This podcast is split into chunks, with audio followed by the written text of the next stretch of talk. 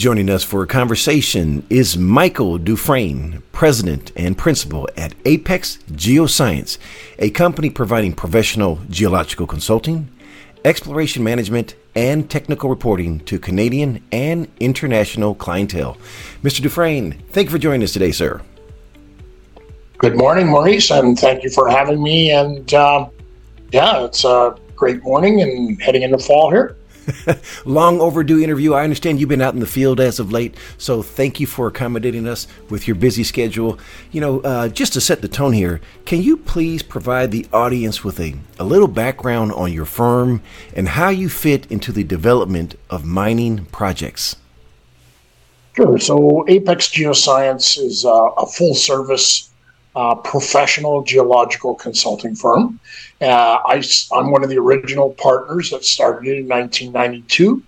And uh, so 31 years, but we actually flowed out of another consulting firm in Edmonton named Trigg Woolett and Olson. And um, they started their business back in the 70s. I joined in the middle 80s. And I've worked with a lot of, still work with a lot of those people from the 1980s. So um, we also have um, provide services, boots on the ground exploration, right up through feasibility uh, reports. Um, we provide personnel for mine site, underground, and open pits. And I myself have a lot of exploration that goes right from grassroots, greenfields type exploration right through to mining. Um, and particularly in the resource environment. Um, so, yes, a, a, wide breadth of experience and um, for geological services to the mining sector. Well, I have to ask you, with 40 years' experience and boots on the ground, looking at a macro perspective and the geopolitical events that are occurring right now, what are your thoughts on the natural resource space, in particular, you know, not just the precious metal prices and the base metal prices, but just for someone who's investing in resource stocks? What are your thoughts on the prices? Because I think a lot of us are under the impression that the prices should be higher under these environments. Yeah, look, um, wow, 40 years, I've seen the bottoms, many bottoms. Um, uh, you know, look, from my perspective, I see, you know, I was, I was a little frustrated with the mining sector in the late 90s, early 2000s with a real bad low that we had there. But this move to an electric society uh, across the world, and it's not just you know North America; it's the whole Western world, and even a lot of third world countries. This move to electric um, means more metals. It's it's a sacrifice. It's, it's a trade off here. We're trading hydrocarbons in for metals. We need metals to to conduct electricity and to deal with EV type uh, applications. And um, there's no getting away from it. Um, so I'm quite bullish about where our sector is going. The market has been awful for junior mining companies, right? The last six to 18 months um, but gee, gold is still pushing two thousand dollars an ounce. Copper still three and a half dollars a pound, and it can go a lot lower, but it can go a lot higher. And my expectation long term is that um, I think we're still in for a long term resource bull, and I particularly critical minerals, battery minerals, uh, but even gold with the geopolitical situation where it is. Um, so I'm I'm pretty fired up where the future goes.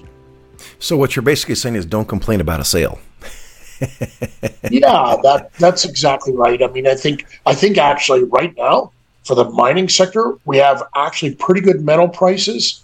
It's a buying opportunity, honestly. Like mm. pick your five or ten best stocks that you follow and like, and you like the people. It's a people business. So important about people, and buy them and hang on to them. You, you don't be looking for short term gains right now. It's uh, it's a difficult market. Um, you've got to buy these and hang on to them for a while. And we're going to highlight one of those said value propositions later in this interview, but uh, let's get back on topic here. Now, you stated your team has worked on numerous projects, and most recently, one of these projects is now being put into production by B2 Gold at its Back River Goose project, which hosts an NPV of 1.1. Listen to this, ladies and gentlemen, billion. okay, walk us through your involvement on the project.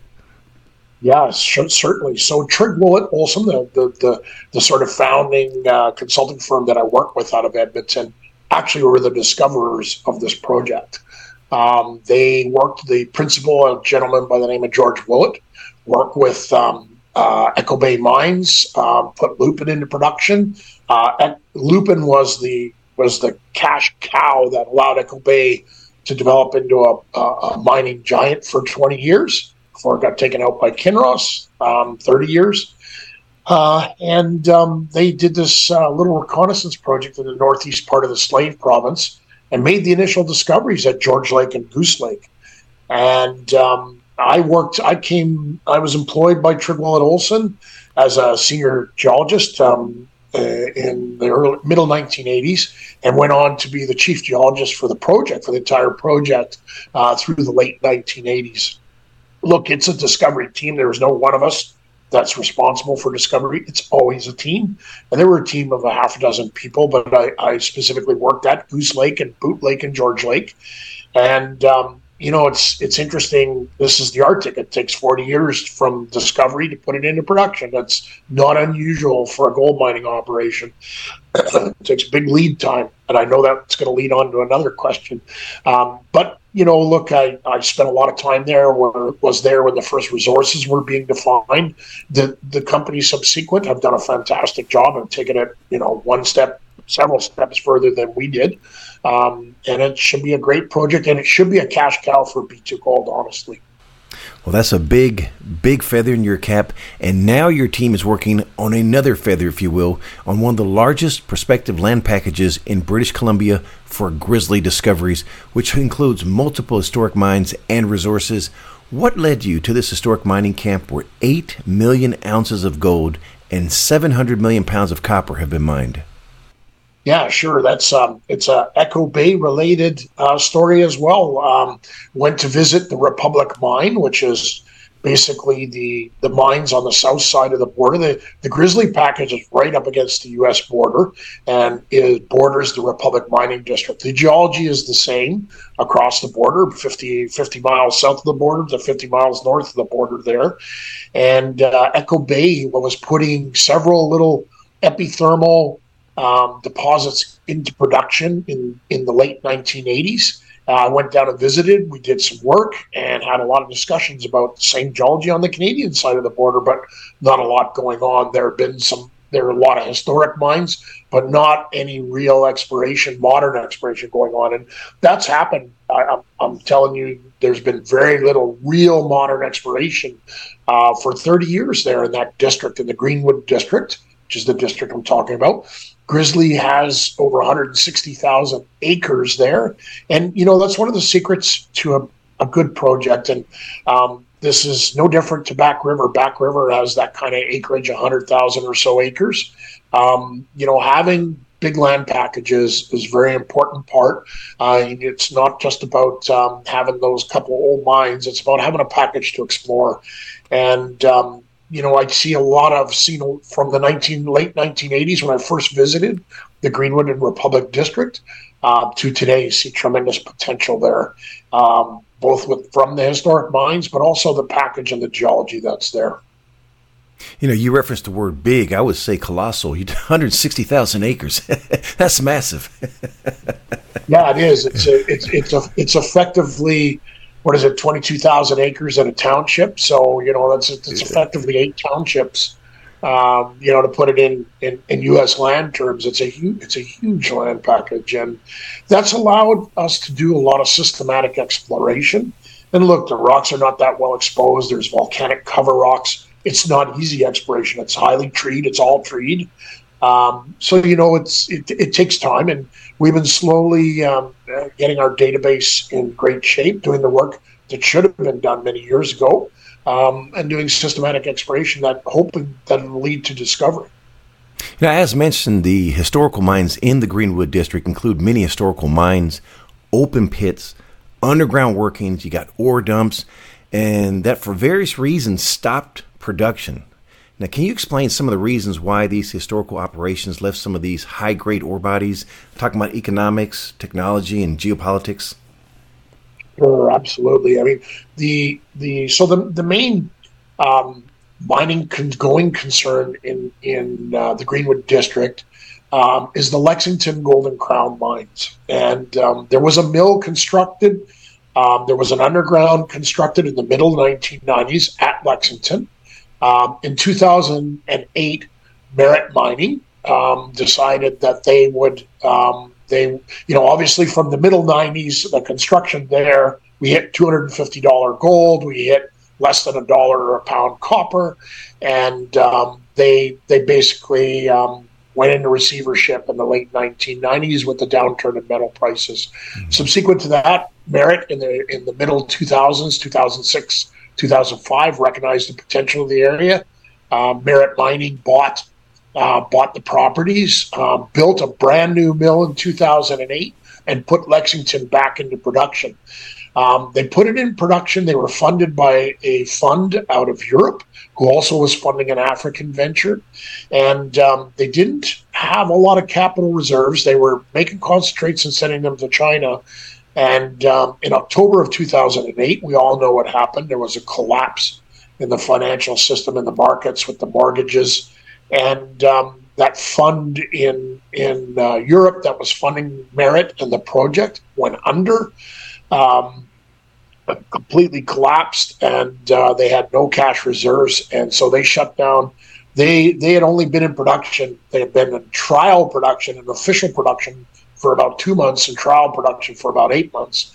Um, and they had to wrap it up and go on care and maintenance. And so 2008 was the last um, restart, and you know they have a brand new tailings pond. They've got a brand new mill, basically ran less than a year, and they've got a, a six to eight uh, 10 year permitted tailings pond. So they've got all the permits in place.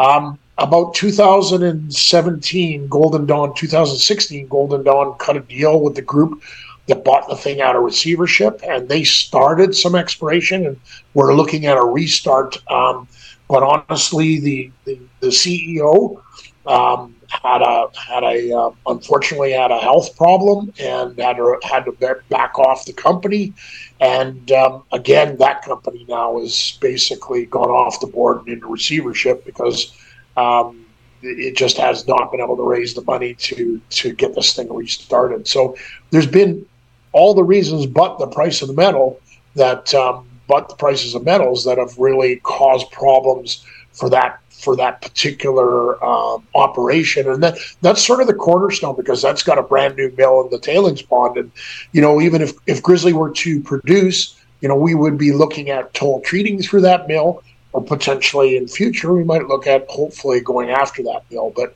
that's in the future, and and we may or may not be able to get that mill, but it's a cornerstone of what our plans are there. You know, speaking of the future, with your experience and your work to date in the Greenwood District, do you see the development towards production as a short term or a long term prospect? Good question. I see both. I see there's potential for a short term. Uh, on, Grizzly's land alone, there's there's several mines that we are planning on drilling and putting resources together on. We have old what we call development dumps. In Australia, we refer to this as mining mullock. Um, but they're dumps effectively, and they're not waste dumps necessarily. They're development dumps. So they usually they were they had a lot of low grade material in. Let's let's face it. In in in the um, you know the 1900s right up to the 2000s, what was being mined was you know half ounce gold per ton type material to ounce gold per ton type material. Um, today we mine a lot lower grades, and so the development. This is why everybody gets focused on sometimes these dumps is this development ore where they developed in the low grade trying to get to the high grade often can be you know it can be a tenth of an ounce per ton or a quarter ounce per ton um, there's often a lot of good material in these dumps and there's there's literally hundreds of thousands of tons of dumps around the greenwood area a number of which are on our lands but also on some of our competitors lands. Well that's interesting. So but from a time perspective could this be less than 10 years? Oh I would suggest um, the permits are still active for the Greenwood Mill and the tailings pond. And, and from the work that we were at one point doing for Golden Dawn, you know, they, they were pretty confident with some upgrades to the mill that they could be in production in a year. Um, and I see enough near surface or at surface um, gold copper, and it's it's designed for gold copper, so we would be going after both copper and gold. Um, they there are enough uh, surface showings um, to surface pit opportunities as well as these dumps um, that could get into production very early. If you got that mill up and running in eight to twelve months, I think you can identify feed for it for a year while you got your undergrounds going on a couple of the of the targets that do have tremendous underground potential. Well, that's a very compelling proposition. So less than 12 months you could be in production. But what that really does if for someone listening is it allows the organic growth to occur without the share dilution. And that is a strategic competitive advantage that you have that many of your peers in the space don't have. And that's something you have to take a, a be very cognizant of when you're in this space is what are the competitive advantages that each company has compared to their peers. Um, in reference to that yeah, as well, just to, oh yes, sir, you want to comment on that? Yeah, so I agree. I mean, I one year to get the mill up and running, and you know, I would say in in a, in a time frame of two years, you could be well into production and funding your exploration out of production. I think there's also the long term potential to find multi million ounces there, and um, you know, that's that's the end game. Uh, and what Grizzly has been doing is looking for the big deposits. And, you know, Phoenix was one of those. It was a 1.2 million ounce, 700, 600 million pound, uh, 600 million pounds of copper. And I don't think they got it all. That's, that's, that was, that's from the early 1900s to the 1970s, mined under some pretty difficult conditions for metal prices. And I think there's still a lot there to find, both at Phoenix and in our ground. So, you know, I think there, there is short term production potential to fund exploration, and then there's long term, you know, big big uh, NPV type potential on on a big on a big discovery. Oh, we're looking forward to it. And, and full disclosure, Grizzly Discoveries is a sponsor partner of Proven and Probable, and we are proud shareholders. And adding on to the shareholder list, of course, is, or I shouldn't say adding on, but the CEO, Mr. Brian Grizz Testo, has been buying shares recently in the market. You can look that up on SEDI. But may I ask you this as well, sir? Uh, do you have a position in the company as well? I do, and have been accumulating, not selling. Likewise, same here, sir. Last question, sir. What did I forget to ask? Oh, look, I think I think you I think you covered it fairly well. The um, one of the things, maybe a little bit of the history. I would talk a lot about the Republic district. Well, that was where Hecla got its start. Uh, Hecla uh, mined 2 million ounces before Echo Bay ever arrived in the district. And the famous Republic mine is where Hecla got its start. Um, so this geology is very permissive for finding good sized, high grade gold deposits that can can basically be company makers. Uh, I think it was in the case of Hecla. Certainly, certainly helped Echo Bay along its path, and certainly could be for companies like Grizzly and, and other juniors that are exploring in the area. And the website for Grizzly Discoveries is grizzlydiscoveries.com. Uh, ladies and gentlemen, uh, we're we're honored to have Mr. Dufresne here. It's been a pleasure speaking with you, sir. Wishing you Apex Geoscience and your partnership with Grizzly Discoveries the absolute best, sir. Thank you very much, Maurice. I really enjoyed it and happy to come back again in a few months when uh, hopefully over the next six months to a year, we'll have some decent drill results to report. Looking forward to it, sir. Thank you very much. The information presented on Proven and Probable is provided for educational and informational purposes only, without any express or implied warranty of any kind, including warranties of accuracy, completeness, or fitness for any particular purpose. The information is not intended to be and does not constitute financial, investment, or trading advice, or any other advice. You should not make any financial, investment, or trading decision based on any of the information presented without first undertaking independent due diligence and consultation with a professional broker or competent financial advisor.